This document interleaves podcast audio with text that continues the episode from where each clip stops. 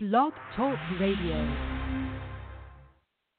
Blog Talk Radio.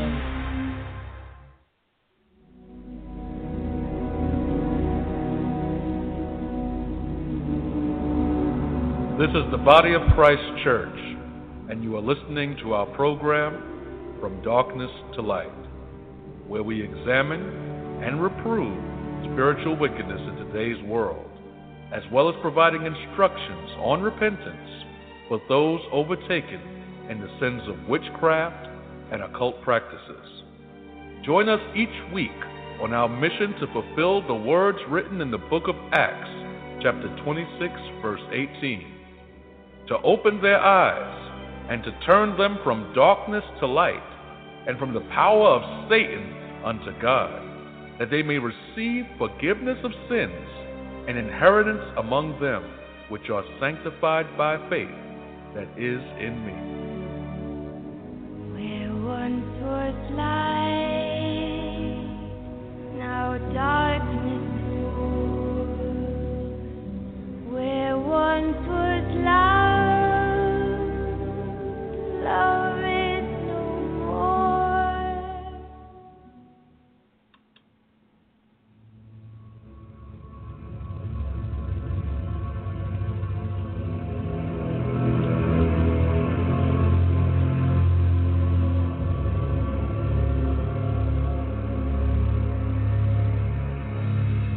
darkness to light, monsters.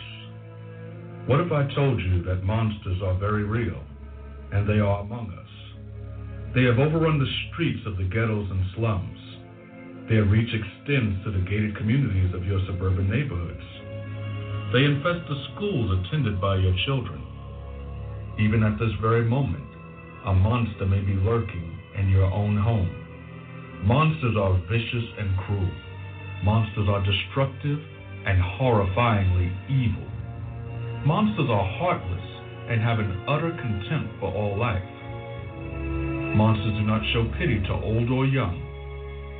Monsters do not fear the laws of God or man. Monsters live by no code and respect no authority. Monsters cannot feel guilt or shame, nor can they feel sympathy or empathy. Monsters exist only to feed their own ungodly lusts with no care for consequences. They attack on a whim. They harm others because they can. And they kill for fun.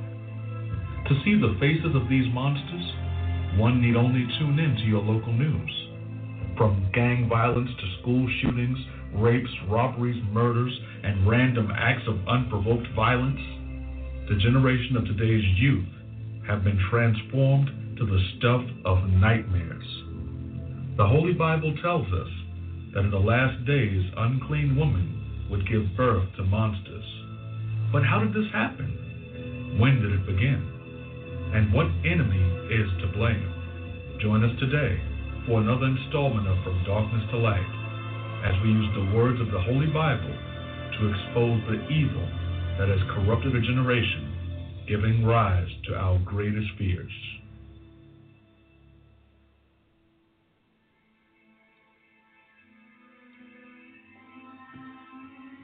We'd like to welcome you to another edition of From Darkness to Light Monsters. I'm your brother Gadai One here once again for another show From Darkness to Light. And we have our usual resident expert who knows this topic all too well, who escaped through the grace and mercy of the Most High and Jesus Christ from his own monster. So, without further ado, I give you the brother Akrai. Brother. Shalom, Brother Godiwin, and shalom to all the listeners. As always, it's a privilege and honor to be here for another installment of From Darkness to Light, doing a show called Monsters. This is a show that has been in the works for well over a year, and the reason why is because each time we decided to tackle this show, there were more and more disturbing news that came into the air. every time you turn around, there was more to add to this show. So we decided that the time was right to really go ahead and finally tackle this topic and bring to light, to the best of our ability that the Lord has granted us through the wisdom of the scriptures, how this phenomenon took place of watching our youth transformed into the most feared, most reviled, and hated creatures on the planet. How did they become the most bloodthirsty, lustful, vengeful, murderous pack that we've ever seen? And the answers, like all answers, are in the words of the Holy Bible. And me and Gadai, when we got together to do this show, but we also knew that for this we would probably have to call in the big guns. So we invited the help that the Most High has given us in the form of two other brothers who have also done many shows with us in the past.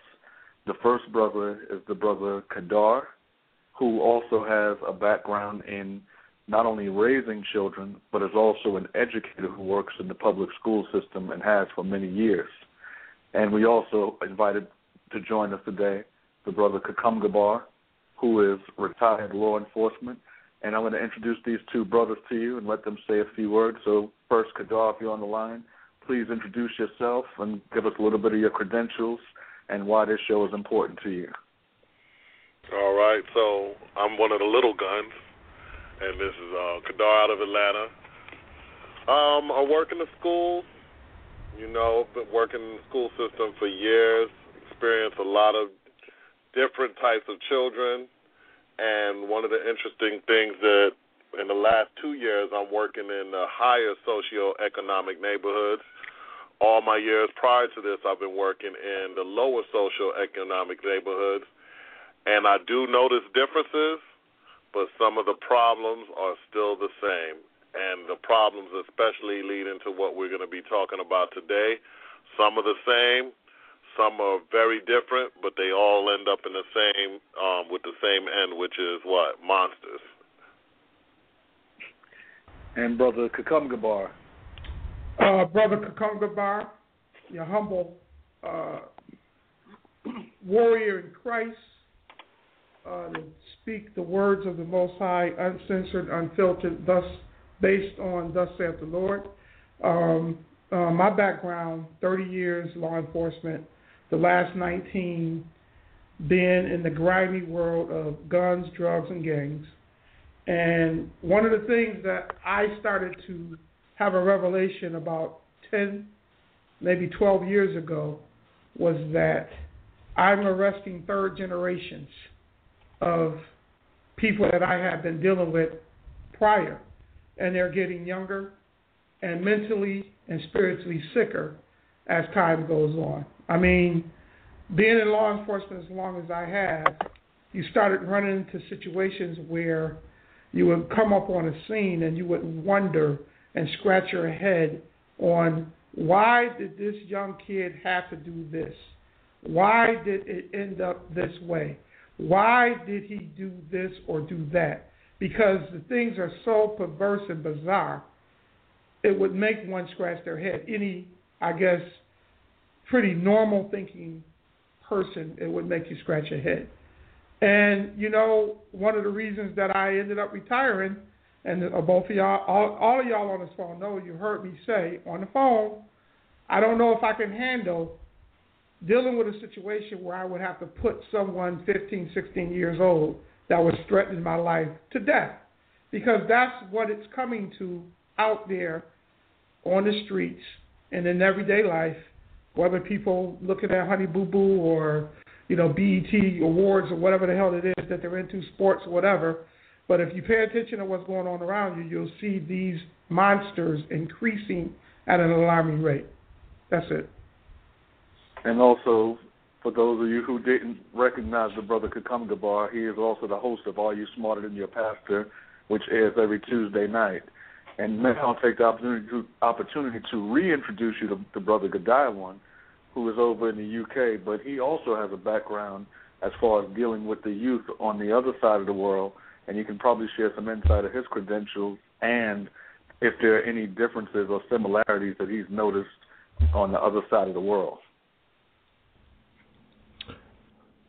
Well, yeah, um, I had a background well, I work in IT and I work in the school system, so I I see the attitudes of young people every day, and also having a background in in youth work, working with um young people, you know, it's just like the brother was saying, you know, the the crimes, the perverseness, and the evils of young people. They're getting younger and younger and younger. Where I, I'll share one conversation where there was uh, this group of young men. They were teenagers, couldn't be more than 15, 16, and they were having just a normal, everyday conversation about how they were going to go to this girl's house and and basically a group of them is going to have sex with this uh, one young girl, and the guy was like, "Look, wait for me, because I want to come along too."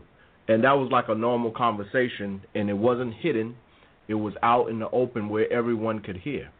So this is the kind of things that's going on more and more, and then they wonder why um, the young people of today are unstable, unbalanced, and they can do uh, the most diabolical and wicked wicked things because they're not being taught the truth and no one is rebuking them of the evils that they're doing. So they're susceptible to do any manner of evil that comes to their mind. And so when you look at any manner of evil, and I guess I'll just start with one scripture, and this is Second Timothy chapter three, and it reads, This know also that in the last days perilous times shall come, for men shall be lovers of their own selves, covetous, boasters, proud, blasphemers, disobedient to parents, unthankful, unholy, without natural affection, truth breakers, false accusers, incontinent, fierce, despisers of those that are good, traitors, heady, high minded, lovers of pleasure more than lovers of God. And that fits the description of what each and every one of you went over in that introduction. Interestingly enough, even today on the news, one of the biggest stories in the news right now is that the Prime Minister of Australia is trying to organize a boycott of the United States due to a senseless murder that took place just a day ago. And I'll read to you a bit of that article. And this happened in Dunk- Duncan, Oklahoma. And I'll read you an excerpt from the article. Just when you think it's safe to go for an afternoon jog, you get shot by a group of bored teenagers. That's exactly what happened to 22 year old Christopher Lane on Friday afternoon. Lane was a student from Australia attending East Central University on a baseball scholarship. He was in Duncan visiting his girlfriend when he decided to go for a jog, which his father says was part of his daily routine. Despite the upper class neighborhood he was jogging in, there were some bad apples hanging around that afternoon. Three teenagers identified as James Edwards, 15, Chancey Luna, 16, and Michael Jones, 17, spotted Lane jogging, jogging past the house they were hanging out at and decided to kill him. They saw Christopher go by, and one of them said, There's our target. Police Chief Danny Ford said the boys who talked to us said we were bored and didn't have anything to do, so we decided to kill somebody. The three teens got into a car and followed Lane, then shot him one time in the back before driving off. No one saw the shooting, but witnesses saw Lane staggering into the grass and a black car speeding away. People on the scene tried to help Lane, but it was too late. So just give us some feedback on what is, what goes through your mind when you hear that article. And this is not even one of the articles that we had set aside for the show, but it just had to had to address that since it was so recent as of today. So I'll start with um you, Godwin. Um, well, it goes right back to the scripture that you read in Second Timothy three, and and and one, and that's one of the scriptures I had down. But I'll start with the the the first um, verse out of that third chapter says, "This know also that in the last days perilous times shall come." So when you look at that, when it says perilous times, it means dangerous times, very hazardous. And and in this time, we know that these days are the last days because you can walk out of your house and not come back. That's what it means by perilous time. Is like okay, you face the dragon at your peril. So most likely it means that you're going to die. And that's the times that we live in. These is an evil time, it's a wicked time where they could just say, Well, we were bored, so we decided we're going to kill somebody. That's the times that we live in and people don't seek um the Lord and Savior Jesus Christ. You know, they're just going on like things are normal and they're not. Mm. Back to you. Kadar? Um, when I read that scripture, first thing that came to mind is this. And before I read it, I just want to go back to a conversation I believe that you and I were having last week. People, and it was last week during class, when we went over those scriptures in Proverbs, when we were going over fornication, we read in Proverbs 6 and Proverbs 7 about how the whorish woman would be. All those years ago when the scriptures were written, just the way that it described how a whorish woman would be in those times, we read those scriptures and it brings it up right to today how she would be dressed, where she would be hanging out, how she would catch men. And that's one of the things that made us in that conversation talk about how we know that the scriptures are true because things that were said thousands of years ago about how the earth is is still the same to this day. So I give that as a prelude, and I'm going to read this scripture, and this is what came to mind. This is Genesis chapter 6, verse 5 and verse 11. And God saw that the wickedness of man was great in the earth, and that every imagination of the thoughts of his heart was only evil continually.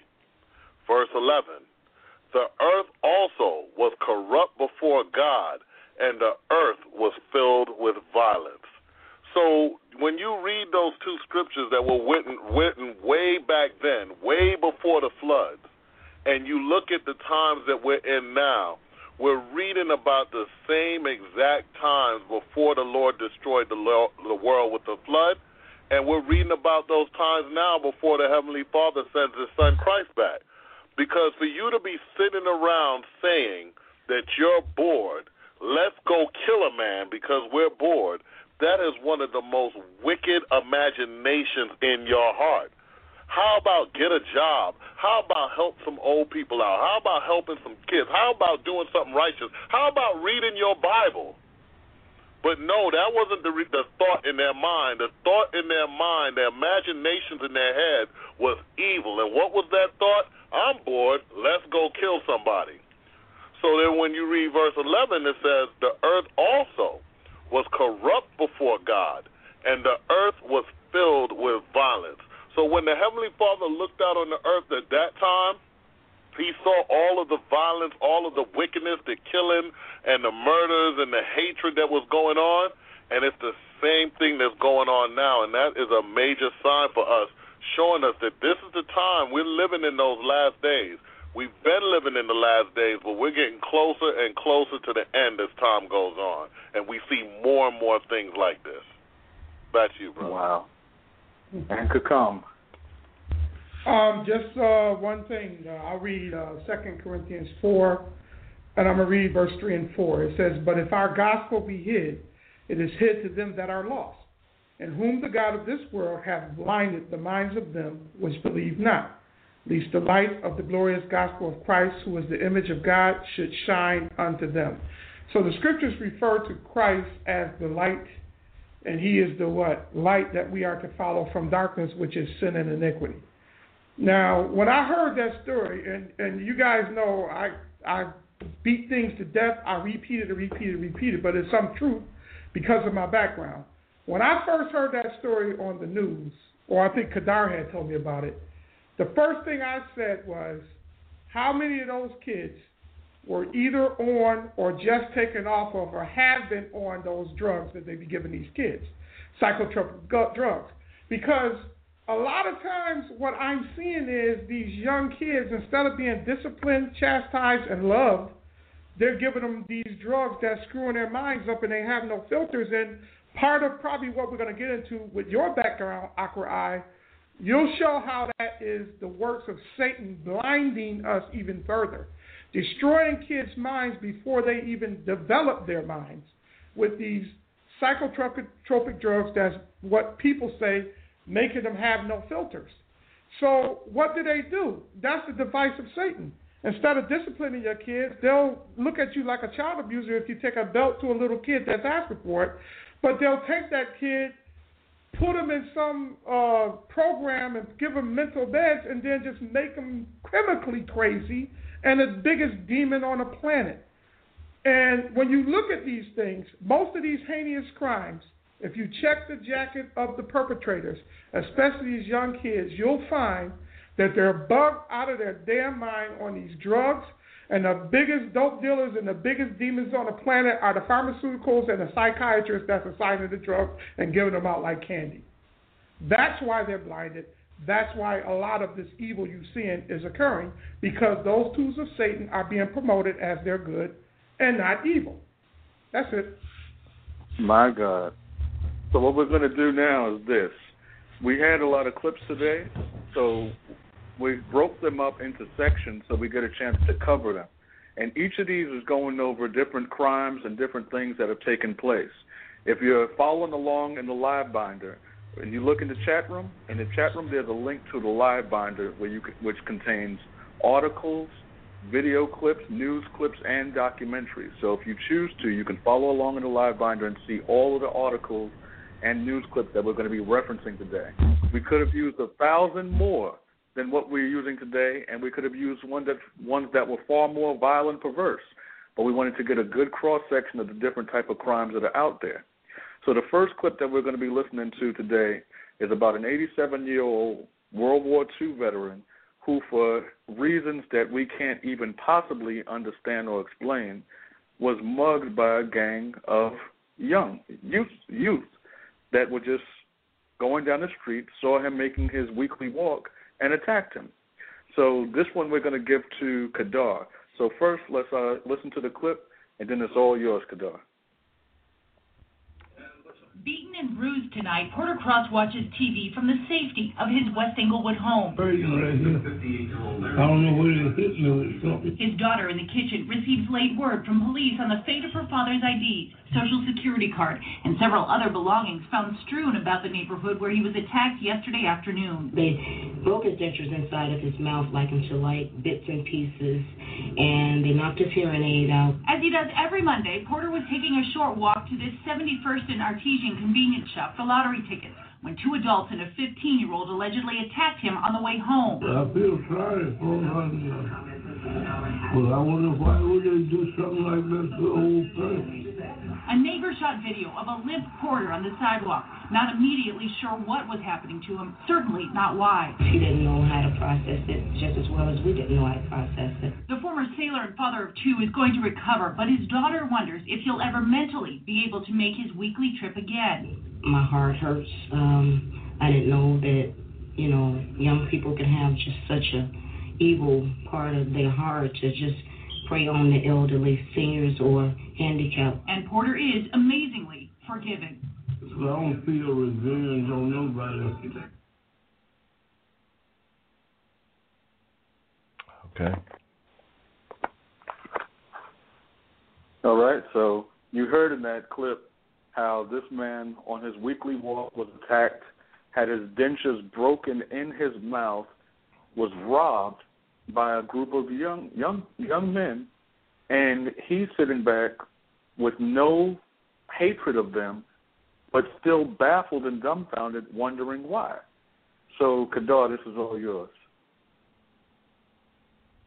So, I mean, when you start, oh, where do you start? Well, you start with, I'm going to start in the book of Ephesians, chapter 6, verse 1. And I guess I'm kind of going backwards because the question is why? Why does something like this happen? And Ephesians 6 and 1 says, Children, obey your parents in the Lord, for this is right. Honor thy father and mother, which is the first commandment with promise, that it may be well with thee, and thou mayest live long on the earth. And ye fathers, provoke not your children to wrath, but bring them up in the nurture and admonition of the Lord. So when you read that scripture, it's letting you know that children need people to guide them. And they need people to guide them in a righteous way. And those people are supposed to be the parents. The parents in the household are supposed to be living according to the scriptures and then guiding the children according to the scriptures. So it goes on to say, Honor thy father and mother, which is the first commandment with promise, that it may be well with thee and thou mayest live long on the earth. So the fathers and mothers were supposed to teach the children those commandments, like it was saying in the previous verse, and I was explaining. But it goes on to say that it may be well with thee, and thou mayest live long on the earth. Because when people are obeying the commandments and living by the commandments, then they have those long lives. They have the mercy of the Lord. They get to live in righteousness so that they continue to live on.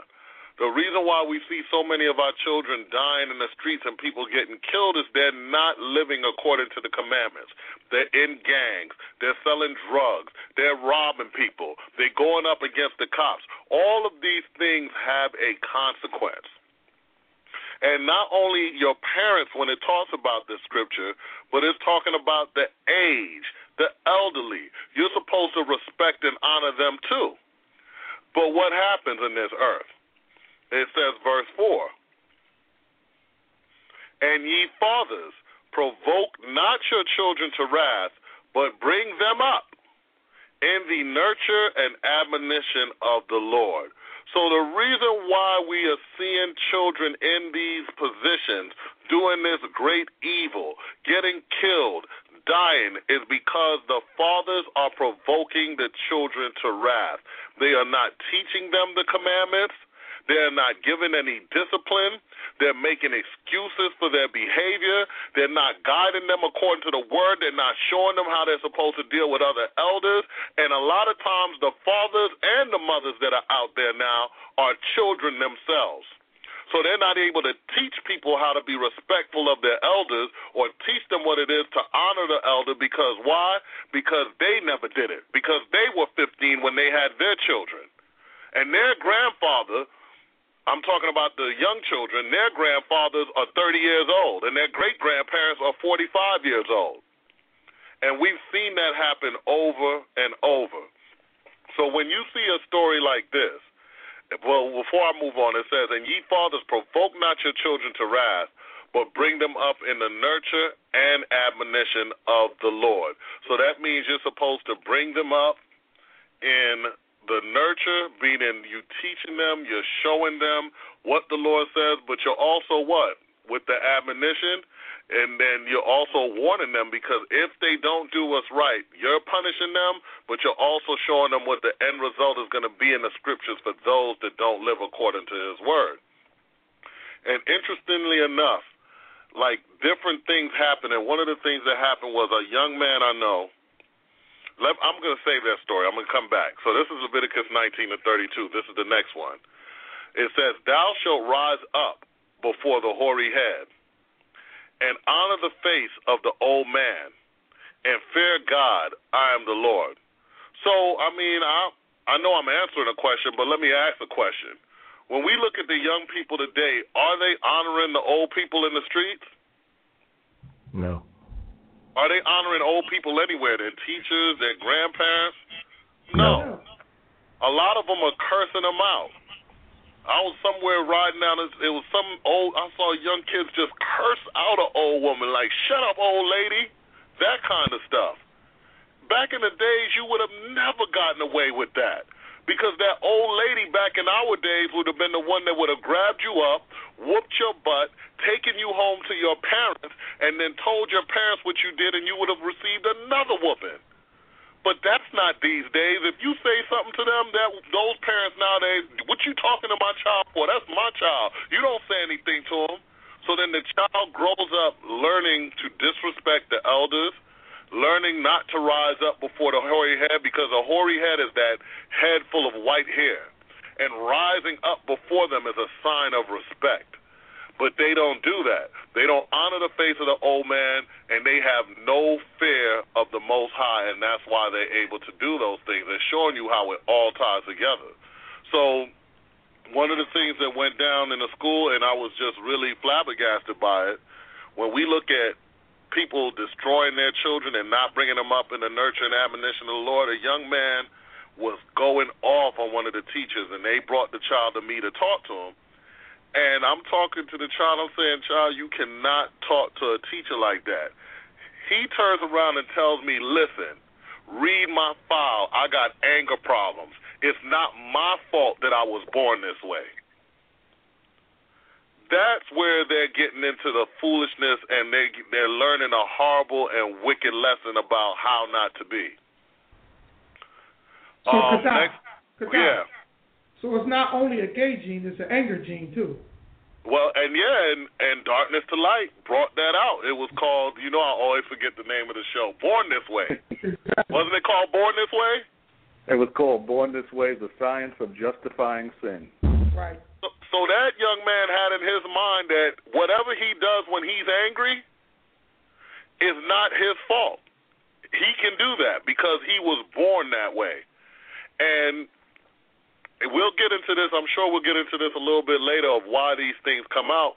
But let me just read a scripture that's an example of what can happen to you if you deal this way. And this is 2 Kings 2 and 23 to 24 because every action has a consequence. And this is what the Most High is showing us. He's um, this is 2 Kings 2 and 23. And he went up from thence unto Bethel, and this is the prophet Elisha. And as he was going up by the way, there came forth little children out of the city and mocked him, and said unto him, Go up, thou bald head, go up, thou bald head. So all these children said, everybody like nowadays is like, well, that's mild. All they did was call him a bald head. But that is, those are children that are not what? Honoring that hoary head. Here's a prophet of the Lord, a man of the Lord walking, and they've insulted him. You got this old man that's just walking, and the kids are attacking him. But what did this man do? Elisha the prophet turned around and he turned back and looked on them and cursed them in the name of the Lord. And there came forth two she bears out of the woods and tear forty and two children of them. So when he finished with them and saw the wickedness and set up those that curse, the Lord immediately responded, and forty two children died that day. So when it talks about bring them up in the nurture and admonition of the Lord, that thy days may be long upon the earth, here's an example of when you don't follow the commandments, how your days can be shortened. Because it came out and tore 42 children and put them to death. So that's how serious it is for you to honor the hoary head and be respectful to your elders. But this is not being taught in this world because this world is set up on wickedness. Back to you, brothers. Wow. And I, I want to read one scripture because um, what um Kadar was saying is that you know people are not raising up to the hoary head. Why they're not raising up to the hoary head? Because what they're being taught is the vilest of messages, the vilest of behavior. That's what they're seeing every day from the media to the TV to the internet to video games. That's all they see. And I want to read this scripture. It says, this is Psalms, the 12th chapter and 8th verse. It says, The wicked walk on every side when the vilest of men are exalted. So, especially um, the influences of young people, um, this the, the the music industry has on young people as far as YOLO, you only live once. So you got to try whatever you can try, whether it be going out or shooting somebody or gang raping somebody. These are the kind of men that's being exalted on the earth. The prophets of the Lord are not being exalted on earth. The word of the God is not being exalted on earth. The Bible is not being exalted on earth. Vile and wicked men, the base men that morally are base and corrupt. That's the people that's being exalted. So it's letting you know what's on the earth. The wicked is walking on every side because the the ones that's being elevated on the earth is the ones that exalt Satan and satanic practices. So you're going to see more and more evils like this run on the earth before Christ come back. Back to you, Akra. All right, so I guess um, you look at something like that, and it's really powerful that testimony that came forth out of the scriptures pertaining to that, and that's why we chose a wide variety of articles going into different type of sins that are being committed on the earth, and why we titled the show "Monsters." Because if you look at something that happened like that, what could be the only thing that would go through your mind? Only a beast, only a creature of Satan would attack unprovoked in such a brutal way. Even the animals that the Most High created on the face of the earth, none of them attack unprovoked. They attack for food, they attack out of fear, they attack because they were attacked, but never is it the way that we see people today, just straight monsters on planet Earth. I don't think that anything really exemplifies that more than the next article that we're going to be looking at, which is an article profiling the death of Bobby Tillman. Now, some of you may remember Bobby Tillman. He was the young teenager, 18 years old, who was senselessly and brutally murdered and stomped to death while he was just walking down the street minding his business. So let's listen to the second clip of the night going into the death of Bobby Tillman and the events leading up to his attack. The sheriff's office was called when females started to fight. Before they could get there, men started to fight. One fellow fell on the ground. Another fellow kicked him, but there was a whole lot of kids around them. Barbara and Ed Stevens watched the brutal attack from their bedroom window. I just thought he was hurt. I never thought that his life was ending. A neighbor started this memorial for 18 year old Bobby Tillman of Douglasville. Sheriff Phil Miller told me one of the teens at the party said, The next guy that comes by, there's going to be a fight. The next guy was Bobby Tillman. Little guy, 18 years old, 5 foot 6, weighed 125 pounds. Uh, uh, came walking by and they beat him up and stomped him and killed him. 19 year old Horace Coleman of Forest Park, 18 year old Emmanuel Boykins of Douglasville, and 18 year old Quantez Mallory of Douglasville are all charged with murder. There were so many young people at the scene that deputies loaded them into a bus and brought them to the sheriff's office. The West Metro NAACP says parents of juveniles may not have been notified. Clay Mitchell told me that he was looking into how the authorities handled the investigation. We brought 57 witnesses up here, and that made some people mad. And but our job was to control the situation, make sure we could interview all those witnesses, and get the information that was necessary uh, to provide the evidence in this case. On Independence Drive, Barbara Stevens was still shaken. She told me she's thinking about moving.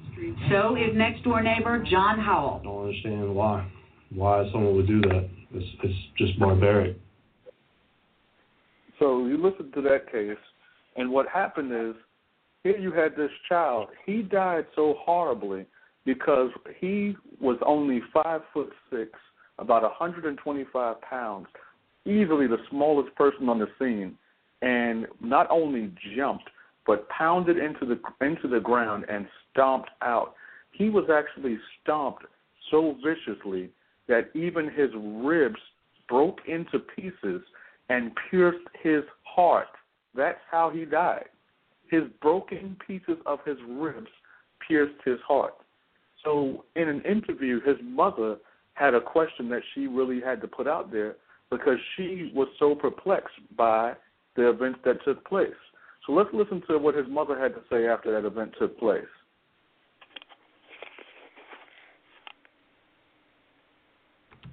Look, Monique, you spoke so eloquently today outside court, asking our society to do something about our epidemic of teenage violence. Let's listen to what you had to say.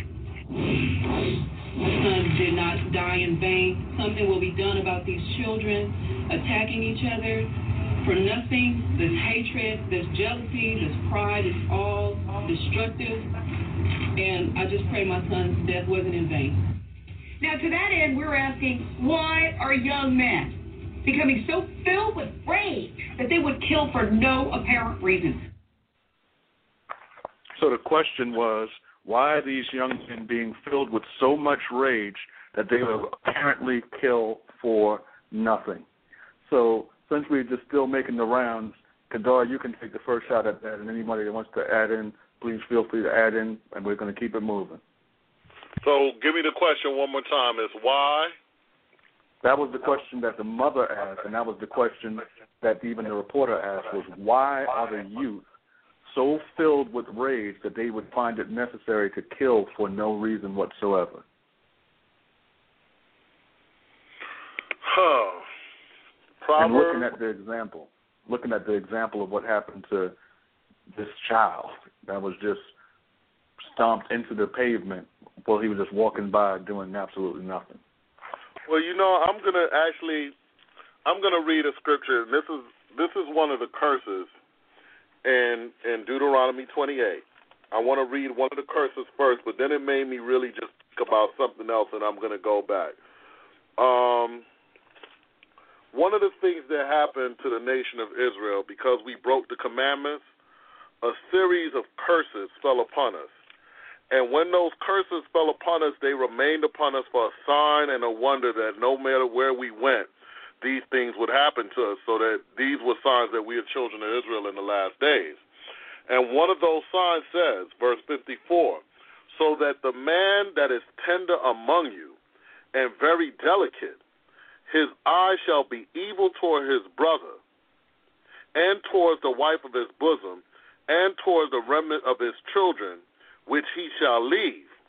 So, going to that first part of the verse, there was a time when we dealt with one another in love. That's what it meant that that the man that is tender among you is talking about a caring, loving man, a man of the Lord, a man of the scriptures, a man that would see his neighbor's ox fall into a ditch and go over and help his neighbor crawl, um, pull that ox out. A man that would see his brother have need and go and take care of that need. A man that would see his brother going through something and suffer with him as if it was him himself. That's that tender man that it was talking about. But because we fell under the curses and we chose to break the commandments, now the men that were delicate towards one another and tender, it said his eye shall be evil towards his brother, and toward the wife of his bosom, and toward the remnant of his children which he shall leave. So now that same man that was tender and delicate, he's no longer tender and delicate, but his eye has hatred for his own brother. He has hatred for his own woman of his bosom, his family. He has hatred for his own children so that he doesn't even take care of them and so that he leaves them. So the question is, why this violence? This violence is happening to us because we as a people have rejected the commandments.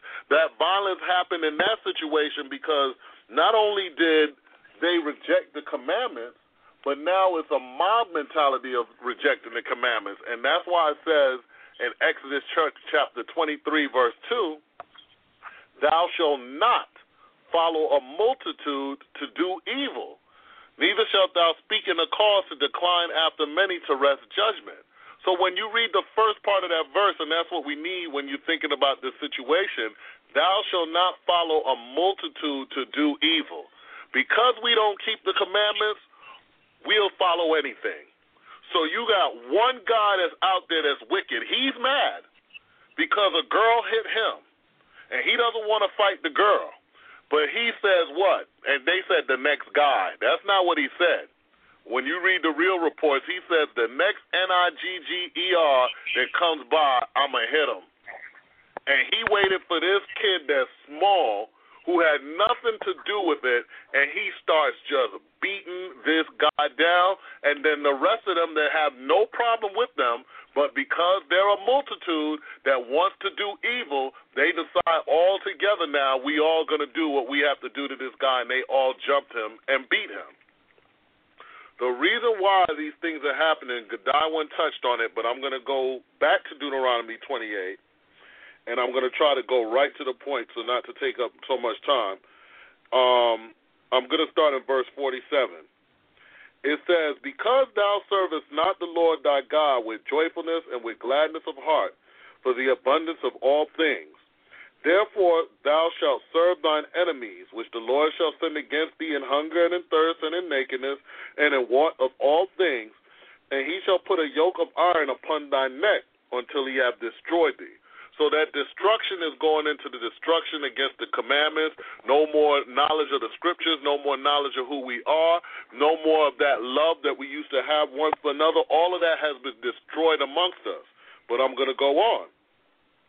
That the Lord shall bring a nation against thee from far, from the end of the earth, as swift as the eagle flieth, a nation whose tongue thou shalt not understand, a nation of fierce countenance which shall not regard the person of the old, nor show favor to the young.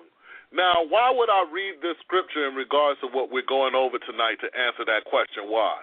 Because it said that this nation that he was going to send would not regard the person of the old nor show favor to the young. That this nation that came against us was going to be equally evil to the young and the old. So now, what does that have to do with both of those stories that we read? Here it goes. Proverbs chapter 3, verse 31. And be thou not the oppressor, and choose none of his ways. We've been here so long under this curse, not following the scriptures, rejecting the Lord, rejecting this Bible, that instead of following the ways of the Lord, now our people have turned to following the ways of our oppressor. They don't regard the young, they don't regard the old. They're equally violent to everyone because the only one that they have allegiance to is Satan. They're no longer serving the Lord, they're serving the devil, and that's why they can do things like this. And that's how sweet, innocent little children can become monsters that rape, that kill, that murder, that abuse the old, wait for opportunities to hurt the old, and all that, because now they're following the oppressor. They see what they see on TV, these video games, and it's all by design to teach our children to go against the word of the Lord and to hate each other and seek, destroy, and kill. Back to you, brothers. Kakam, you got anything? Yeah, I, I got something, bro. Um, I just want to read something and, you know, this is uh, something, a reoccurring thing that's been coming out, although we've gone on different things. Kadar was bringing it out, Kadar was bringing it out. Um, I'm to read something. Um, James 1. Excuse me. James 1, verse uh, 20. James 1, verse 20 reads, For the wrath of man worketh not the righteousness of God. Sounds like a pretty simple statement, right? But the problem is, from based on what Kadar was saying about the curses and us leaving off from our wisdom and understanding, thus saith the Lord, we're following everybody else's wisdom. So no one's teaching these kids that precept that I just read. It's read, the wrath of man is not right in the eyes of God. So basically, this world, which is precept on Satan evil, seducing people through media, through the classroom and teaching and doctrinating the kids, and, and that whole separation of church and state and schools is madness because they dealing with the religion or the church of Satan in the school system. That's what's producing. That's part of Satan's devices that's producing this mayhem and madness because they're not teaching these kids right precepts. No one has ever taught these kids or the group of kids wrath. Their wrath is not right, especially because the Most High said it wasn't. What did they do? Some innocent kid or N word, as they said, walking by, lost his life. Now you got what? Because they didn't get taught that precept, the slippery slope. Now they're all murderers and they're going to pay. That's the thing. When Satan finishes with you, now you're sitting in the prison cell crying your eyes out, fighting off Big Bubba, uh, uh, hitting you in the back where the, where the exit is at, not the entrance. Now you see some stuff because Satan's finished with you. Now you're destroyed. He's not your buddy anymore. Why? Because you're not being taught simple precepts. That was it, bro. And it's just amazing how you hit the point that we're going to be going over with this show come is that once Satan gets you to give in to your anger, give in to your wrath, give in to your lust, he abandons you. Because now if you go to the Live Binder and start looking at some of the articles that have been put into Live Binder pertaining to these topics, those same children were on the news all remorseful, denying that they ever had anything to do with it. They're giving their prayers and their deep felt wishes to the family. They're talking about how Bobby was such a good kid, he didn't deserve this. And in their mind, they can't wrap their head around the fact that they killed him. they can't. And that hmm. just shows you how intense that hold that Satan has on these children are. And that shows you how that whole topic that we're dealing with of monsters, monsters, monsters. And people may be out there listening like, why would you title the show Monsters if you're talking about our children? Because that's what they become according to the scriptures. And if you don't believe it, then take a listen to this next clip that we're dealing with with a woman who assaults her mother with a 10 pound weight, breaks her mother's nose, breaks both of her forearms, and then after she incapacitates her, what does she do next? Well, let's listen and find out. And this one, I guess I'll let one take this. I want to bring out this scripture um, before we go into that clip, Akara, because just going back to the question that she was saying, asking why did this happen and what was going to be done, because a lot of people, a lot of people that I encounter, they have a lot of questions like why, why is this happening, you know, but more times than not, they don't like the answer that they get. So I'm gonna read. This is Jeremiah five and nineteen, and it says, "And it shall come to pass when you shall say, Wherefore do the Lord our God all these things unto us?" So that that's what a lot of people. Why this happened to my son? Why these things are happening? Where's the Lord? Then shall thou answer them, like as you have forsaken me and served strange strange gods in your land, so shall you serve strangers in a land that is not yours. Declare this in the house of Jacob and publish it in Judah, saying, Hear not this, O foolish people, and without understanding, which have eyes and see not, which have ears and hear not. So people see great um, uh, troubles and, and murders and things that happen to them, and they they're like, okay, well, where's God? Why would God allow this to happen? So the next verse it says, "Fear you not me." So when these things happen, people don't have fear of the Lord. They blame the government, they blame the white man, they blame society. They don't have that fear of the Lord. It says, "Fear you not me?" Question mark. Saith the Lord. Will you not tremble at my presence, which have placed the sand for the bound of the sea by perpetual decree, that it cannot pass? And though the waves thereof toss themselves, yet can they not prevail. Though they roar, yet can they not pass over. So people don't give account of the Most High when these things happen. They don't look to say, okay, why this happened to my life? And they have no fear of the Lord, knowing that He's in control. He set the bounds of the sea, He made the heavens, He made the earth. Verse 23 But this people have a revolting and rebellious heart. They are revolted and gone. Neither say they in their heart, Let us now fear the Lord our God, that giveth rain both the former and the latter in his season. He reserveth unto us the appointed weeks of the harvest. People can't fathom in their minds that the Most High is controlling life, the Most High is controlling death, and they don't look to Him for the answers. That's why they ask why to society, but they won't look to the Most High for the why. Verse 25 Your iniquities have turned away these things, and your sins have withholden good things from you. So when these evil, horrible atrocities happen to us, we don't look and say, "Well, how? Why wasn't I protected by the Most High?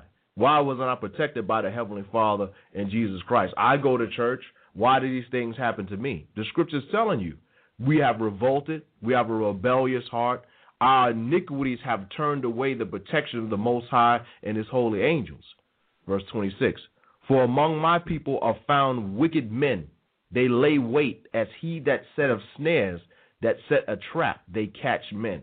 So the Bible is describing the things that's happening in these times and these days, how people, wicked men, would lay wait to murder somebody, to set a trap for somebody and murder them. Why?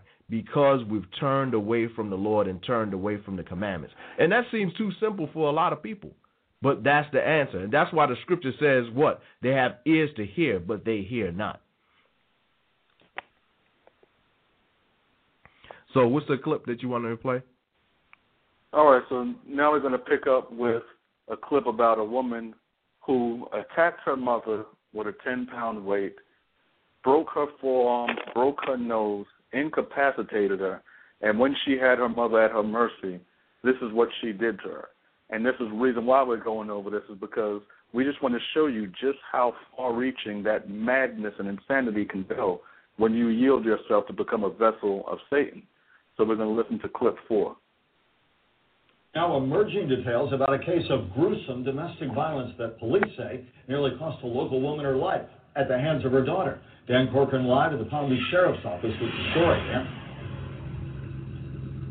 Well, Michael, a very disturbing case that actually occurred the night of July 4th. Neighbors of the victim and the suspect aren't finding out just how disturbing this case really is until tonight. A mother clings to life. Her daughter sits in the Palm Beach County Jail after a 4th of July night that rocked this unincorporated Lake Worth neighborhood. There was a bunch of cop cars and fire trucks and ambulances come rolling in. Robin Kaufman and her husband saw several Palm Beach County Sheriff's deputies near their Gulfstream Road home last Thursday night, but didn't know what may have happened between 59-year-old Blonia Kaestner and her 34-year-old daughter Fairna until we told them what investigators told us. Oh my goodness. Oh my. That's gruesome. PBSO documents allege that Fairna Kaestner dragged her mother by her hair, beat her with a pole and a 10 pound weight. Then investigators say Kaestner took a knife from the kitchen drawer and gouged her mother's eyes out. That just sends chills through my arms right now, just knowing that. It must have been bad. Neighbors called 911, and when PBSO arrived, deputies say they found Kaestner standing over her mother's lifeless, bloody body, saying this I was trying to kill the cat, and she is the cat. Unexpected, especially like a, a family or something like that. Five days later, crime scene gloves are on the ground. A blood stain remains on the outside of the Kaestner's home, and neighbors are reeling about what investigators say unfolded just down the street. That's even, you know, for, uh, pretty crazy. Now, the victim is said to have a broken nose, two broken forearms, as well as head trauma, and again, both of her eyes removed. Her daughter is charged with attempted first degree murder as well as aggravated battery with a deadly weapon. Reporting live in West Palm Beach tonight, I'm Dan Corcoran, WPTV. Okay. So you listen to that, and there it was. She broke her mother's forearms, broke her mother's nose, gouged her eyes out. So, what could you possibly say about that? Well, it, it goes it goes to this, um, bro. It's something that um, Christ said in the book of Matthew, the 24th chapter. Some of the things that would be happening before he would make his second return. This is Matthew, the 24th chapter, in the 12th verse, and it says, "Because iniquity shall abound, the love of many shall wax cold." So, because wickedness is cre- increasing on the earth exponentially at at at great amounts, you know, there is no love anymore because going right back to Second Timothy three verse one, it speaks about the perilous times. It says, "For men shall be lovers of their own selves." People um, being selfish, they're not having that care and concern and thinking about others. Um, covetous, looking at things of other and desiring the things of others um, boasters, you know, uh, having that pride, being proudful, pride, proud, blasphemous. Um, and this is a lot of the things that we encountered on, on, on many different shows where people lie on the scriptures or they're doing their best to defame uh, or make the scriptures um, not elevated in the eyes of the people to make it look like something that's that's evil disobedient to parents. The brother Kadar was going over that, and and that's something that's being seen as a fad. That you know is good to be disobedient to your parent is something that is a rite of parent passage to be um, disobedient to your parents, unthankful, people not being grateful and thankful for the things that they have, and definitely they're not being thankful to the Most High, unholy. And this is going into some of the things that we're going over tonight, where people are not holy, they're not looking to do the things that's holy or right, and and for the most part, like a Gabar was bringing out, they have no understanding what is what is unholy and what is holy. Um, and this touches right into the third verse touches right into what that uh, clip was playing without natural affection. A natural affection would be to love your mother, to honor your mother, to you know to have uh, love and respect for the woman that carried you in your womb for nine months. And this is something that I do when my children they they get kind of feisty with their mother you know, I tell them this is a woman that carried you for nine months, and look at all the good things she do, and they get misty eyed and, and teared up, and thank thank God they're not a bunch of psychopaths. They're like whatever, you know, they get misty eyed when I tell them those things because that's the natural affection that we're supposed to have. We're supposed to have love for one another and care for one another. In this world, they call it humanity.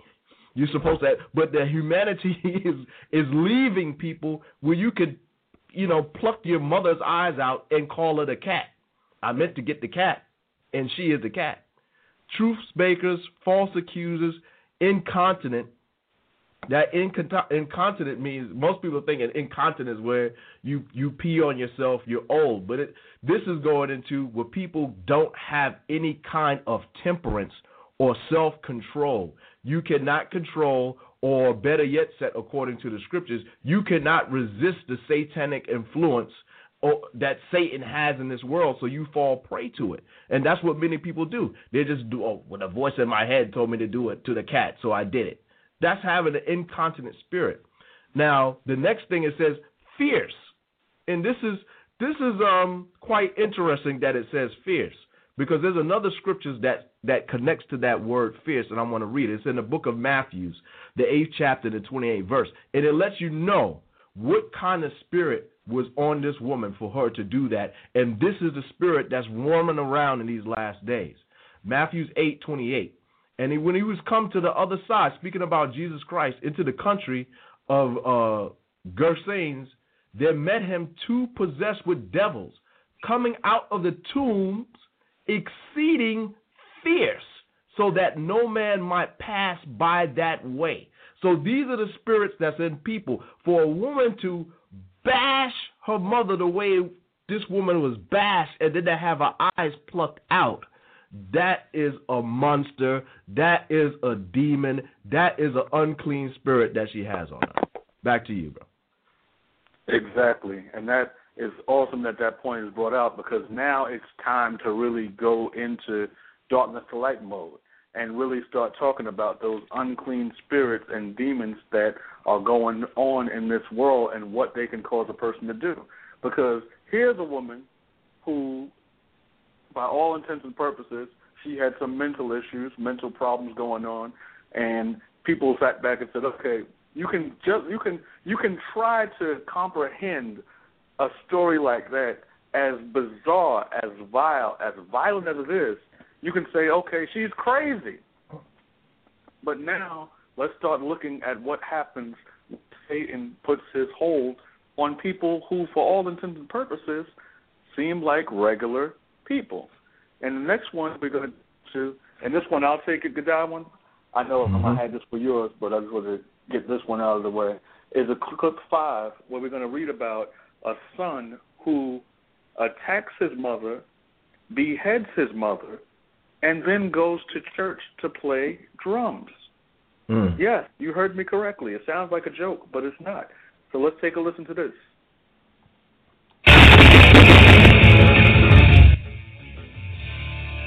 He shows up early, even showing up early at church to play drums in the church choir. What the congregation didn't know is he had just decapitated his mom and put the head in a bag and still made it to the early service. And don't start Renee Rockwell and Peter Odom with the insanity defense because he played the drums beautifully. To Tiffany Griffith, Griffith, WOKV, joining us out of St. Petersburg. What happened, Tiffany? Well, you know, it, it was just a gruesome series of events and discoveries for these people who live in that Jacksonville neighborhood.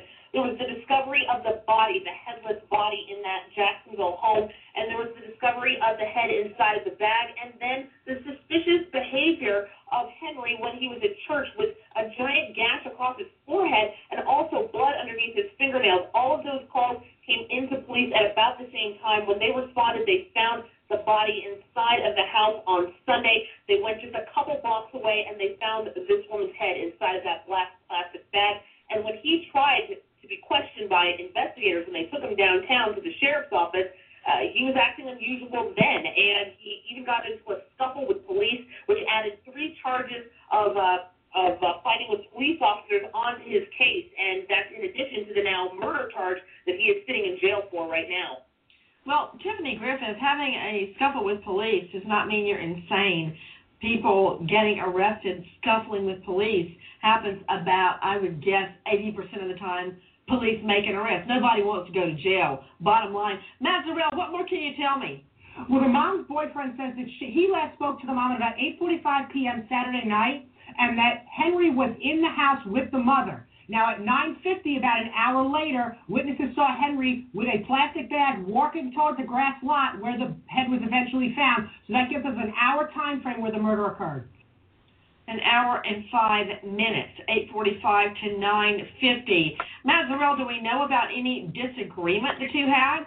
No, we don't. Apparently, this was a good kid. He had played drums in the church choir. There was no sign of, of any motive. Police are still trying to investigate that at this point.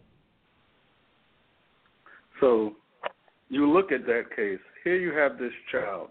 He's 22 years old, Jamar Henry no history of mental illness, no history of anything that was wrong in the family, and he decapitates his mother and goes to church and plays the drums. Now, something really, really caught my eye dealing with this article is I went back and I could not see the connections. I was like, okay, something is really weird with this case. So I started looking at the article, and I'll read to you an excerpt of the article about the death that took place when Jamar Henry decapitated his mother. Take a listen to this. The article reads The 43 year old woman died of multiple stab wounds, according to an autopsy report obtained by the Times Union with other documents by the state's attorney. Her eyes were cut out and left at the scene, but her head was missing. Blood and bloody handprints were found all through the house where investigators believe the attack started in the master bed- bedroom. Barefoot imprints of blood collected at the scene match footprints impressions taken from Henry. Police say Ling Henry's head was found a few blocks away, tossed over a backyard fence in a black garbage bag that also contained clothes of Henry's. So now I'm sitting back and I'm saying to myself, hmm, a woman that's crazy goes and cuts her mother's eyes out. Then along comes a young black kid. This was actually an older story where he, for inexplicable reasons, no history of mental illness, kills his mother, decapitates her, and cuts her eyes out. Now, of course, with my background, knowing uh, a great deal about the occult, a great deal about Satanism, a great deal about the sacrifices that happen, I know that the removal of the eyes, the decimation of the body, the decapitation, all those things are in Satan worship, but neither of these individuals, you would say, had any history of Satanism. So there's something that Kakum knows a great deal about because it's a term that's used in law enforcement. It's called the MO, or modus operandi, which is a Latin term that just means method of operation. And what that means is that certain criminals have an MO. Certain um, certain criminals are thieves. Certain are rapists. Certain are murderers. You don't look for a murderer among your stockpile of names of rapists. You don't look for a jewelry thief on a stockpile of murderers because that's not their MO. So when you start looking at people committing these type of crimes, here's a secret that a lot of people don't know. Demons also have MOs. Demons have modus operandi. Demons have methods of operations. And when they show forth their hand, they let you know that they're at work. I'm going to read something to you in the book of Second Timothy. Second Timothy chapter 2, verse 26. And it reads, Flee also youthful lusts, but follow righteousness, faith, charity, peace, with them that call on the Lord out of a pure heart. But foolish and unlearned questions avoid, knowing that they do gender strifes. And the servant of the Lord must not strive, but be gentle unto all men, apt to teach, patient, in meekness instructing those that oppose themselves, if God peradventure will give them repentance to the acknowledging of the truth, and that they may recover themselves out of the snare of the devil, who are taken captive by him at his will. So the scriptures are letting us know some letting us know something very, very frightening. There are those of us who are unable and some who are unwilling to fight against the satanic lusts, urges, and impulses that have come upon their body. And when that happens, they are taken captive by Satan. The world would call that demonic possessions, but we're not talking about the demonic possessions that you see in movies. We're not talking about spitting up pea soup. We're not talking about heads revolving and things flying around the room. We're talking about people who have allowed themselves to become vessels of Satan, and because of that, they can commit these horrific acts. That's the reason why a woman who's easily out of her mind with demons can carve her mother's eyes out after beating her half to death. That's the reason why a child with no history of mental illness can go home, cut his mother's head off, and then pluck the eyes out, and then go to church. And to prove what this is all about, let's listen to yet another clip, which is the last clip we're going to play before break. I think you titled it Clip 5A. And it's a clip about a young Hispanic man who was a Satanist. And we're going to read what this Satanist did to his mother. Let's take a listen to that. All right, Kai, thanks. The Maywood man convicted of dismembering his own mother will spend 25 years to life in prison. Prosecutors said Moises Meraz Espinosa was 18 when he asphyxiated his 42-year-old mother, dismembered her, and put her body parts in a freezer. Two days later, he told police about her death. Prosecutors say there was evidence he was a Satan follower and that the murder was a human sacrifice.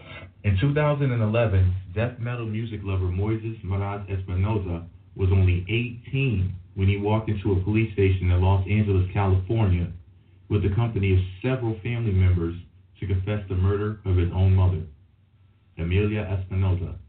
As a practicing Satanist, Moises chose his mother as his human sacrifice victim and slaughtered her on February 2, 2011, to correspond with Candlemas, one of the 15 days a year that Satanists practice human or animal sacrifice. Moises' devotion to Satan could have stopped with his tattoos, which include inverted crosses and three sixes behind one of his ears. But Moises was ready to take things to the next level. He first asphyxiated her, and once she was deceased, he decapitated his mother, removed her organs, skinned her, and cut her into pieces with a circular saw before storing her remains in a freezer. He also pulled out all of her teeth, dug out her eyes, carved two upside down crosses into the bone of her skull, then put the skull in her backpack. In 2013, at the age of 21, he was sentenced to 25 years to life for this crime. Very risky youth. In 2011, death metal music lover Moises Meraz Espinosa was only 18 when he walked into a police station in Los Angeles, California. So okay. you look at that, and here it is you have this Satanist, this Satan worshiper who goes and slaughters his mother, dismembers her, decapitates her, fillets her, pulls out her teeth, and gouges out her eyes. And you start looking at this dismemberment. You start looking at this pattern of dismemberment, this pattern of the eyes being removed, this pattern of the mother being the victim over and over. So what is that shaping up to? That's shaping up to an MO. That's shaping up to a modus operandi. And it's showing you that it's satanic. So where is this coming from? It's showing you that same spirit that this Satanist willingly took on himself that caused him to sacrifice his mother is that same spirit that's going forth into this world that's in putting in bondage weak souls who are destitute of the truth, who have absolutely no clue how to fight against it. So, just two scriptures in the book of Hebrews 11, we're going to read something about Abraham because I want people to understand why this woman was offered in this ritual sacrifice. In the book of Hebrews 11, it talks about Abraham and his sacrifice. Hebrews 11, verse 17 through 19. By faith, Abraham, when he was tried, offered up Isaac, and he that and he that had received the promises offered up his only begotten son, of whom it was said that in Isaac shall thy seed be called, accounting that God was able to raise him up, even from the dead, from whence also he received in a figure. So Abraham understood that Most High had the power to raise his son from the dead if he so chose. And that is the reason why Abraham did not hold back anything from the Lord, even going forth to sacrifice his own son Isaac. We know, according to the scriptures, that the life of Isaac was not required, only the faith that would sacrifice him up to the Lord. And because Abraham was willing to hold, not willing to not hold anything back from the Lord, even the life of his child who he loved, the Heavenly Father made that covenant with him. When you look at most Satanists, when they go into their sacrifices, what do they sacrifice? They sacrifice their children, they sacrifice their mother, they sacrifice their father. They sacrifice the things that are most dear to them. And the reason being is that they try to do a perverse, inverted, disgusting mirror image of what happened with Isaac because they believe that Satan will in turn make a covenant with them. But when you look at what happened to the other children, for example, the woman that cut her mother's eyes out and the young um, black man that 22 year old Jamar, before he decapitated his mother and pulled her eyes out, it's just letting you know that these demons, they attack those who are defenseless.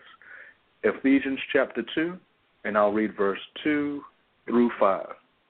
And you hath he quickened, who were dead in trespasses and sin, wherein in time past ye walked according to the course of this world, according to the prince of the power of the air, the spirit that now worketh in the children of disobedience. So the scripture says, the spirit that now worketh in the children of disobedience, among whom we also had our conversations in time past, in the lust of the flesh, fulfilling the desires of the flesh and of the mind, and were by nature the children of wrath, even as others. But God, who is rich in mercy, for his great love wherewith he loved us, even when we were dead in sins, hath quickened us together with Christ. By grace ye are saved. So the scriptures are letting you know that what happened to those children, what happened to those monsters who went forth and slaughtered their own parents in the way that they did, they were under the influence of the prince of the power of the air, the spirit of Satan that works in the children of disobedience who has them in bondage, a bondage that can only be released by Jesus Christ. So, with that, I believe it's time for us to take our first break. When we come back, we're going to turn it over to the brother Kakum Gabar, and we're going to deal with our last two articles of the night. So stay tuned. From darkness to light, monsters. Ken, wake up. Dad? Adam, get up. I've got something to tell you. What's wrong? It's okay. Adam, wake up and listen. I need you both to listen to me very carefully. Something's happened. He said he'd had a vision that night. A vision from God.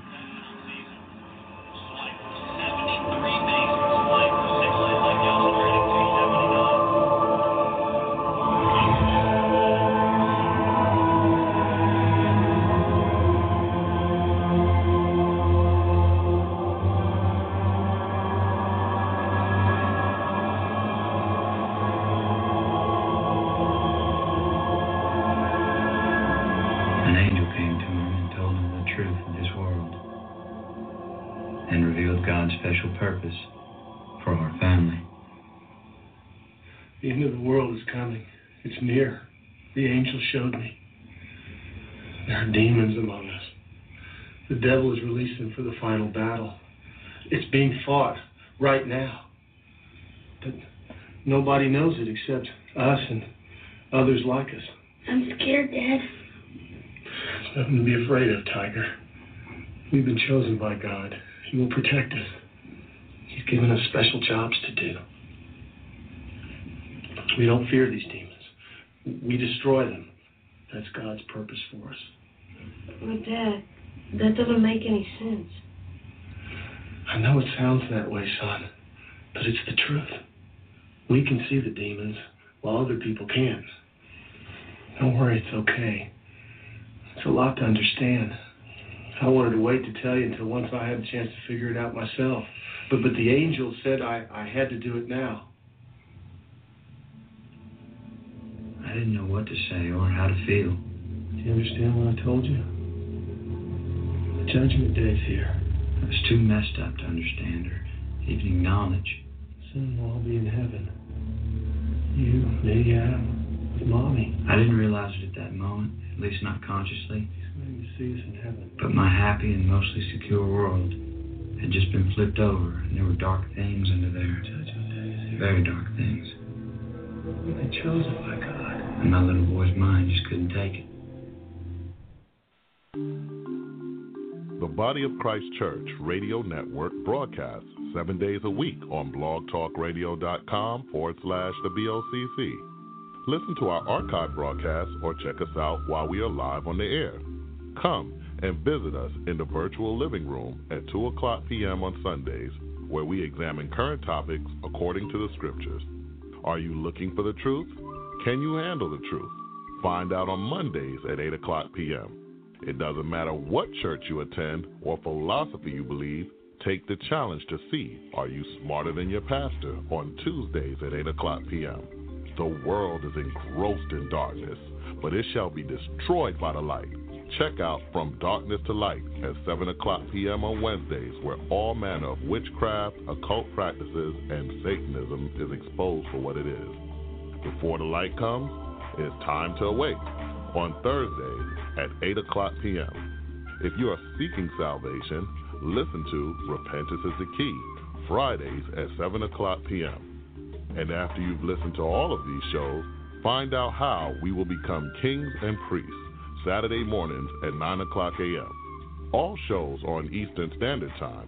Remember to check out the Body of Christ Church seven days a week on blogtalkradio.com forward slash the BOCC.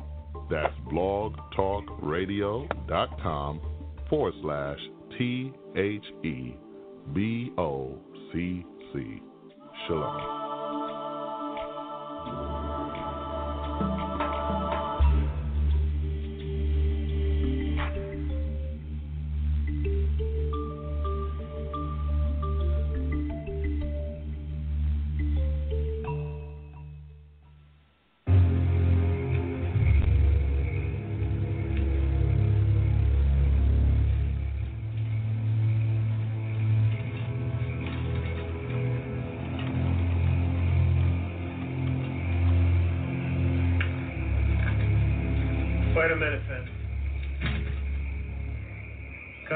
Come into the shed.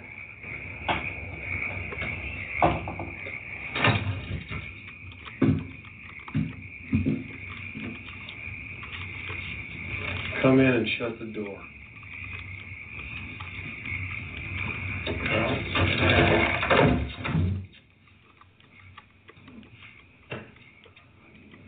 Are you afraid? What? You? Only demons should fear me. You're not a demon, are you? The angel said you were. I can't believe that. I won't. You're my son. And I love you more than my own life. You know what's funny about all this, Fenton? I'm afraid of you.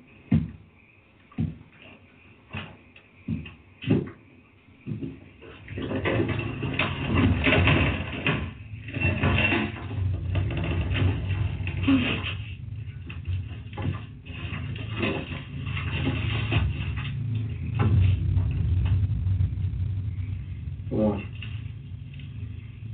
Dad. Come on, get down there. I don't want to do this, Fenton, but I have to. I can't trust you. I wish I could. Now go on. Dad, I'm sorry. I'm sorry too, Fenton, but this has to be done. Now you get on down there, or I'll put you down there myself.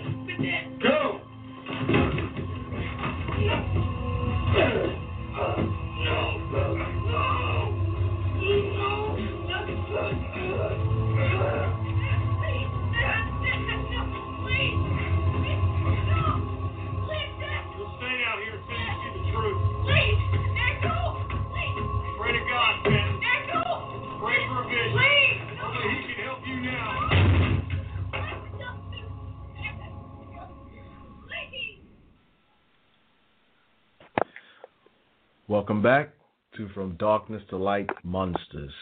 We'd like to thank everyone that's called into the show tonight, everyone that's uh, participating in the chat room. We'd like to thank our special guests that's with us tonight, and we'll hand the show right back over to our brother Akrai. All right, and um, for those of you who are in the know, and for those of you who are really big movie buffs, the clips that you heard before and after the break were taken from a movie called Frailty.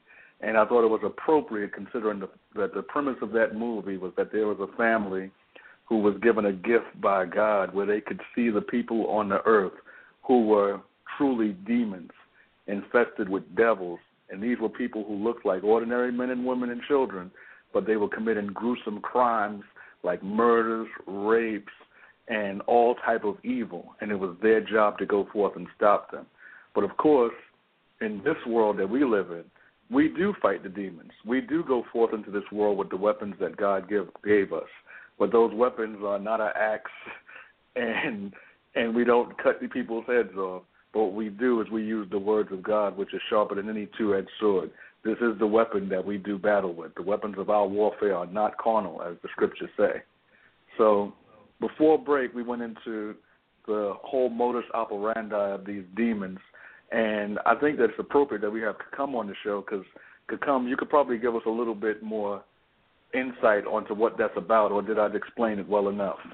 Akrai, I want to Yes, ask you a question. I was listening to something on YouTube because we had one of the clips that explained that it was um, Satanism, but the other two clips they had no reference to Satanism, even though they was equally horrible as what um, the the Spanish guy had did. And I was listening to this this clip on YouTube, and um, there was a guy who was a lawman. Just so we got a lawman on the show, and what he was saying is that people don't want to put it in the category of Satanism. They don't want people to know that their home or their hometown where they live is where the devil is at. So they they categorize it as as drugs or as just an ordinary murder. They don't put the Satanist tag on it, just like you did, and you link them all together with Satanism.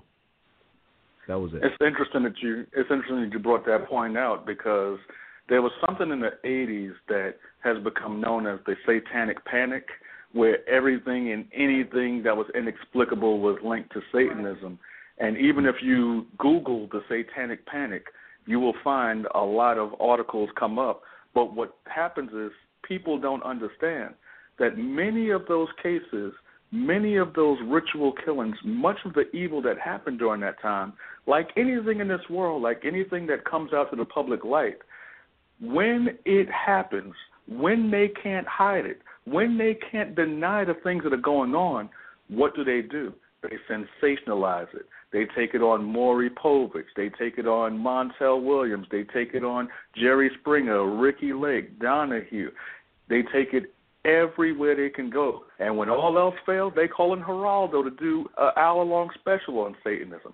So it got to the point where it became so over the top, so campy, and so ridiculous that all of those hundreds of cases that could have been confirmed were put in the realm of fantasy.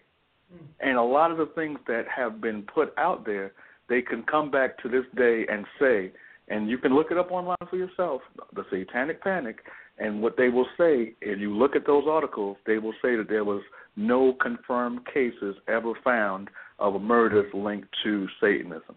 And that's the official answer that they give. It just shows you how wicked and perverse this world is, that they can have all that evidence in front of their face, but still deny it because they have to. So, Kakum, as Yeah. far as that, um, em- yeah, I was about to say, as far as like that whole scenario going into the ex. I'm- sorry. First, Kadamon, thanks for bringing that up because Right. that is an important point Right. that you brought out, Kadamon. But it, can it, take that- that, it goes right into what I was getting ready to bring out about when you talk like, okay, I've had a 30 year career in law enforcement, and you know because I worked in a specialized unit, I ended up working hand in hand um, with a lot of different agencies and a lot of different units because pretty much the nexus to a whole lot of the ill givings in society is connected to drugs. And I was in like one of the premier drug units in the country at the time, probably the biggest at the time um, when it was started in '91. Um, there was no agency that had a total state unit directed at narcotics enforcement. And then comes along gun and gangs because they're connected. And the point that is really, really, really, really sticking out here is along the way, especially in the city of Buffalo, through the years, you meet people and that go through the ranks, get promoted, so on and so forth, and you know these people. You have a good working relationship. Actually, you have a real good personal relationship with some of these people because we're talking 15, 20, 25. Some guys I've worked around for 30 years almost. And what you find when you deal with the homicide detective, especially the ones that I know, especially knowing now that I deal with the ministry, the conversation usually goes something like this I know I can say this to you, but I would never repeat this, and I would never put it in a report, but I see demons all the time. I see them and I confront them all the time.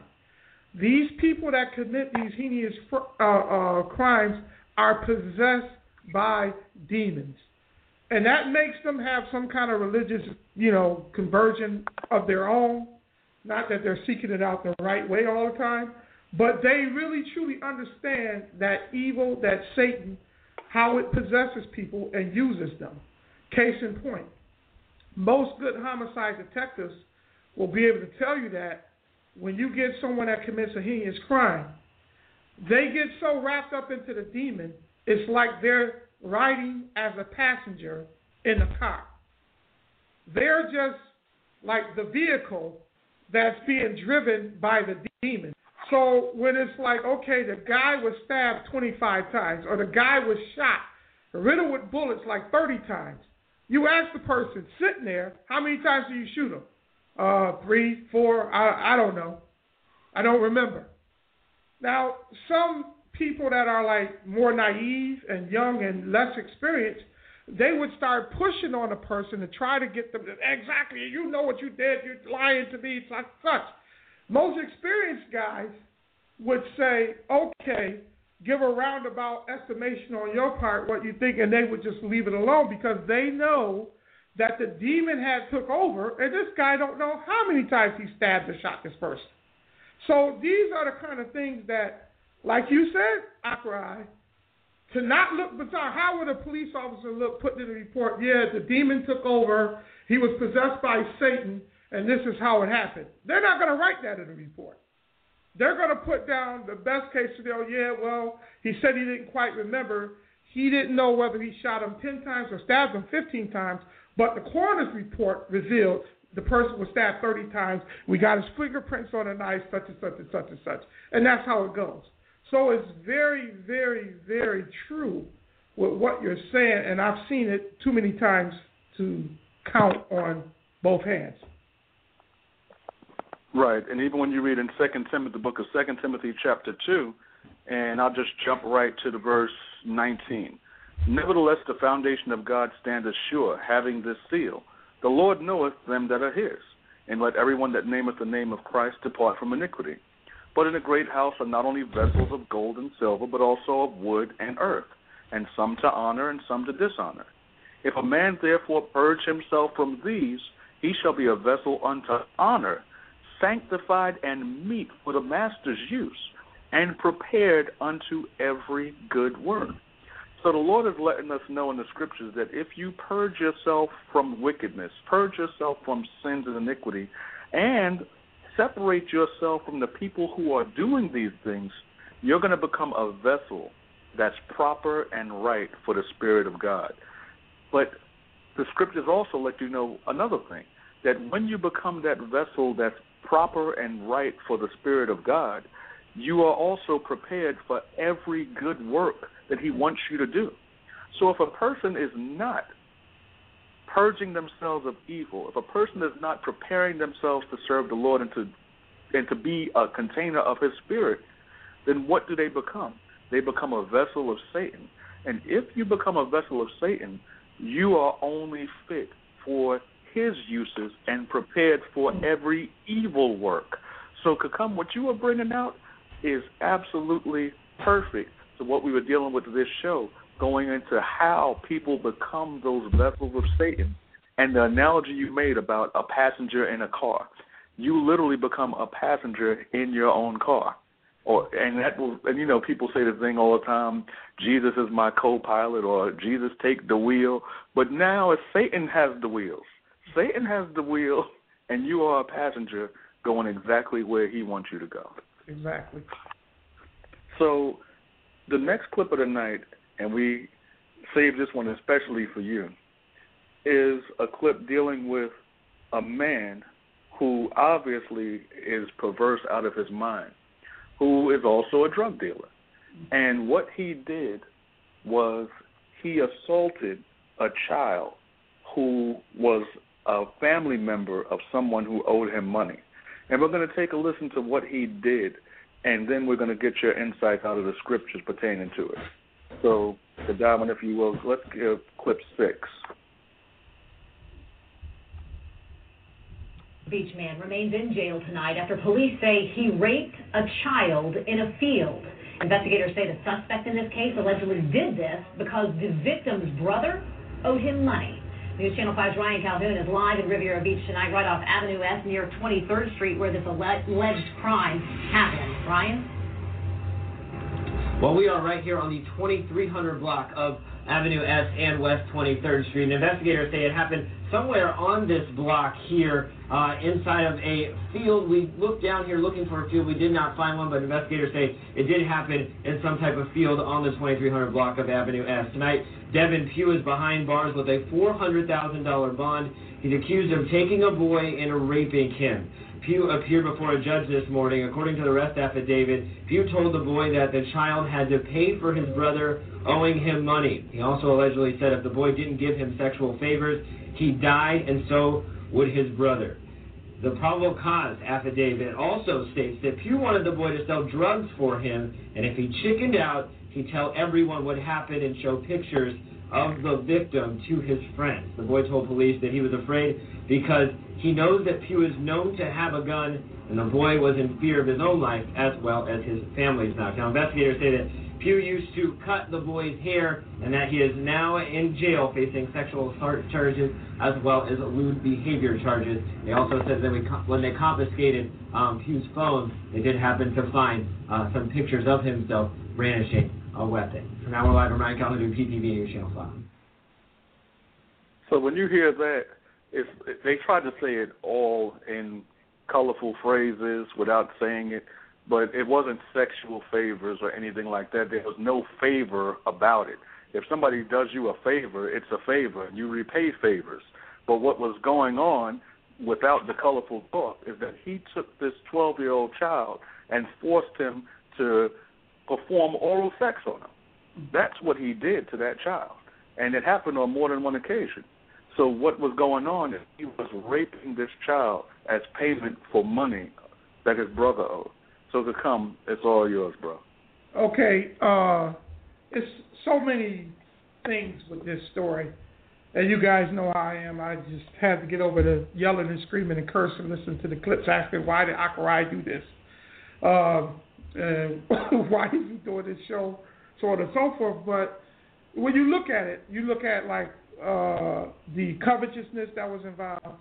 You look at why because he was looking for some kind of payment based on some wicked, evil thing, like drug dealing, murder, drug dealing, fornication, and and um, fornication on several levels. I mean, as far as sex with a a, a, a man with man boy sex, on and so forth. And basically, when you really look at it, is is is is is one major thing at play, and I'm going to read it. I'm going to read what the major thing is at play, and then I'm going to read why um, these things continue to happen. And if we don't humble down to deal with what the scriptures say, um, they're going to continue to happen at an alarming rate. I'm going to read First John, the fifth chapter, and I'm going to read verse. Uh, let me get it first. First John, the fifth chapter, uh, verse 19. First John, the fifth chapter, verse 19. It says, "And we know that we are of God, and the whole world lieth in wickedness." Just for people out there know, wickedness, sin, rebellion, uh, those things are contrary to the way ways of God and the ways of his son Christ. I'm going to read on. It says, And we know that the Son of God has come and hath given us an understanding, that we may know him that is true, and we are in him that is true, even in his Son Jesus Christ. This is the true God and eternal life. So what what's going on here? The world is flipped upside down because we're constantly being shown that which is evil and it's being portrayed as good. We're constantly shown that that which is right and good in the eyes of God is being portrayed as evil. So this is why the world lieth in wickedness, because you know there are real simple precepts according to the wisdom of God and His Son Christ that we can apply to our lives to avoid these things. Why is this man drug dealing? my experience, drug dealing is just not something you trip into. A lot of times you're born and you're trained and raised to be a drug dealer. It's not necessarily one of those things, oh, a child is a product of his environment. No, he's being trained to be that. I got like I told you, I have a family, I won't mention the name. I bought from senior, I bought from junior, and I bought from the third. They were into the heroin business. They all went to jail based on my investigations and things that I did. Why were they all selling heroin? Was it a coincidence? It goes back to the modus operandi, uh, uh, uh, That's what it goes back to. This is what they did to make a living because they were shown that doing these things was right when it was what? Perverse and evil. All you got to do is look at a heroin addict and see the sufferings that they go through to understand that that is inherently evil, but they made it and flipped it into something good. And this is what the problem is. So the world lies in wickedness because it's all backwards. I was going to say what my father used to say, but I don't want to seem like I'm cursing. It's all backwards. But I'm going to read something real quick. This is Proverbs 22, and people like, oh, why is he going to this and why is he dealing with this? Because there's a point to this. If you want to reverse the way things are and deal with that which is right and just, this has to happen.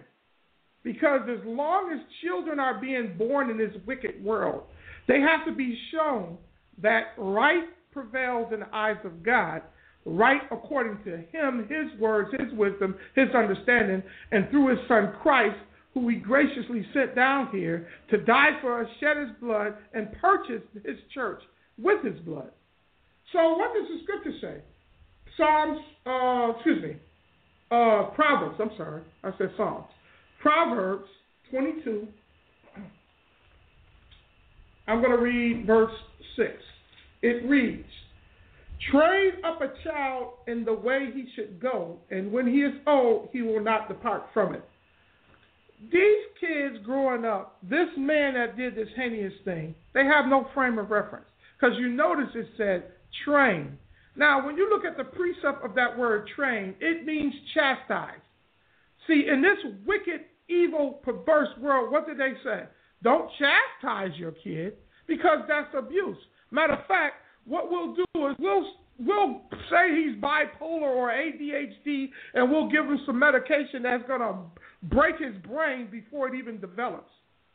I'm using in terms like that because for people understand when you do those kind of things, you're not only going against the word of God, you're destroying the child. So they have no concept or frame of reference of right. They're open to any perverse thing. That's why when you when I was looking at this clip, I remember back about maybe 15 years ago, you start hearing of this phenomenon of homo thugs. Homo thugs. Let's marinate that on that. I mean, these dudes are straight drug dealers and killers, but they like to take it up the poop shoot by another man. And this is what I'm, I'm perplexed. I'm like, man, it's like an oxymoron. You know, you think of a homo, you the last thing you think of is a killer and a drug dealer. But these are the kind of things that happen. Whether they go because they haven't been trained and they haven't been exercised in their senses according to the ways of God, they start to open Pandora's box, go to jail, get hit for the first time or turned out or whatever you want to say, nice word you want to put on, they like it. So they continue their what? Drug dealing ways, their perverse murderous ways, and then what? They like to have sex with the same sex, with the same sex. Yeah, it sounds it's so confusing. Sometimes I get mixed up. They like to have sex with the same sexual uh, uh, uh, mate, and this is the whole thing. It's a simple thing. The scriptures are the key and the answer because the scriptures say if you train a child in the way he should go, and that goes into that chastisement, that you would have a frame of reference for that child to be able to choose, navigate his way into the right thing and not deal with the wrong thing. And even that he might choose the wrong thing. It says, and when he is old, he will not depart from it. He might have to repent, but he still has a frame of reference that is just not going based on his lust and his desire. This is why you got this demon, monster, as you will, having sex with a little boy, talking about you paying off your brother. That ain't got a damn thing to do. In his mind, he made it up. That demon made it up, but he likes having sex with little boys as a man. That's what he likes to do.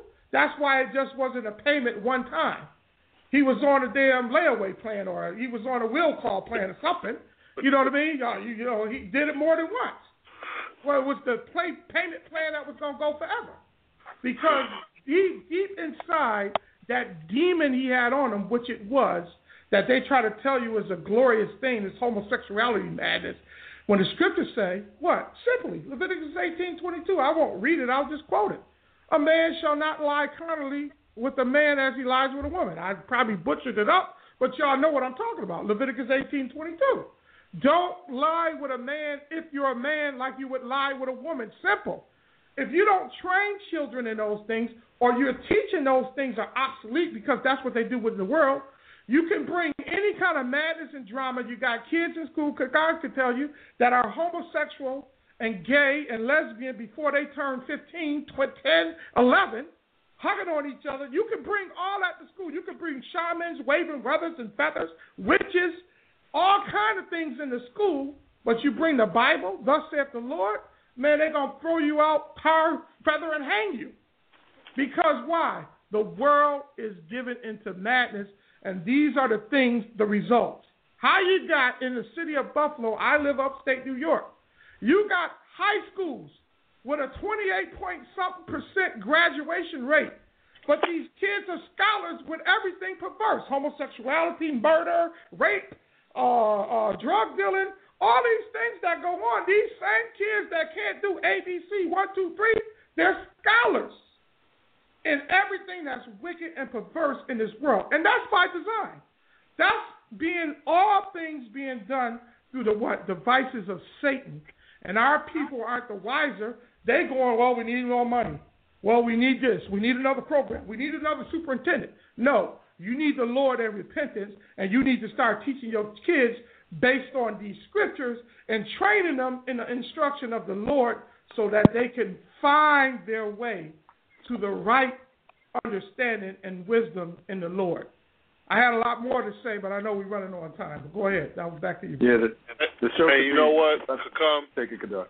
You know how they, all the things that you talk about by design, but even the TV shows are made to make heroes out of these people. Because even when you look at like Omar, the character Omar on The Wire, Mm-hmm. that is the exact character that you were talking about, and and that's basically that news article was basically the role that he was playing, the homo thug gangster that's selling drugs on the side, robbing drug dealers, but then having sex with little boys and men. So it's all there, and that's the reason why we come back to this showing that this is all connected. That's mm. the reason why we when you when this show was put being put together, I could have went to a thousand articles of murders and gruesome murders and babies being killed and suffocated, but I wanted to get the cross section to show that it was the same spirit all the across. Whether you are killing your mother, whether you are raping a child, whether you are beating an old man down that's walking down the street, it's all the same satanic, demonic spirits.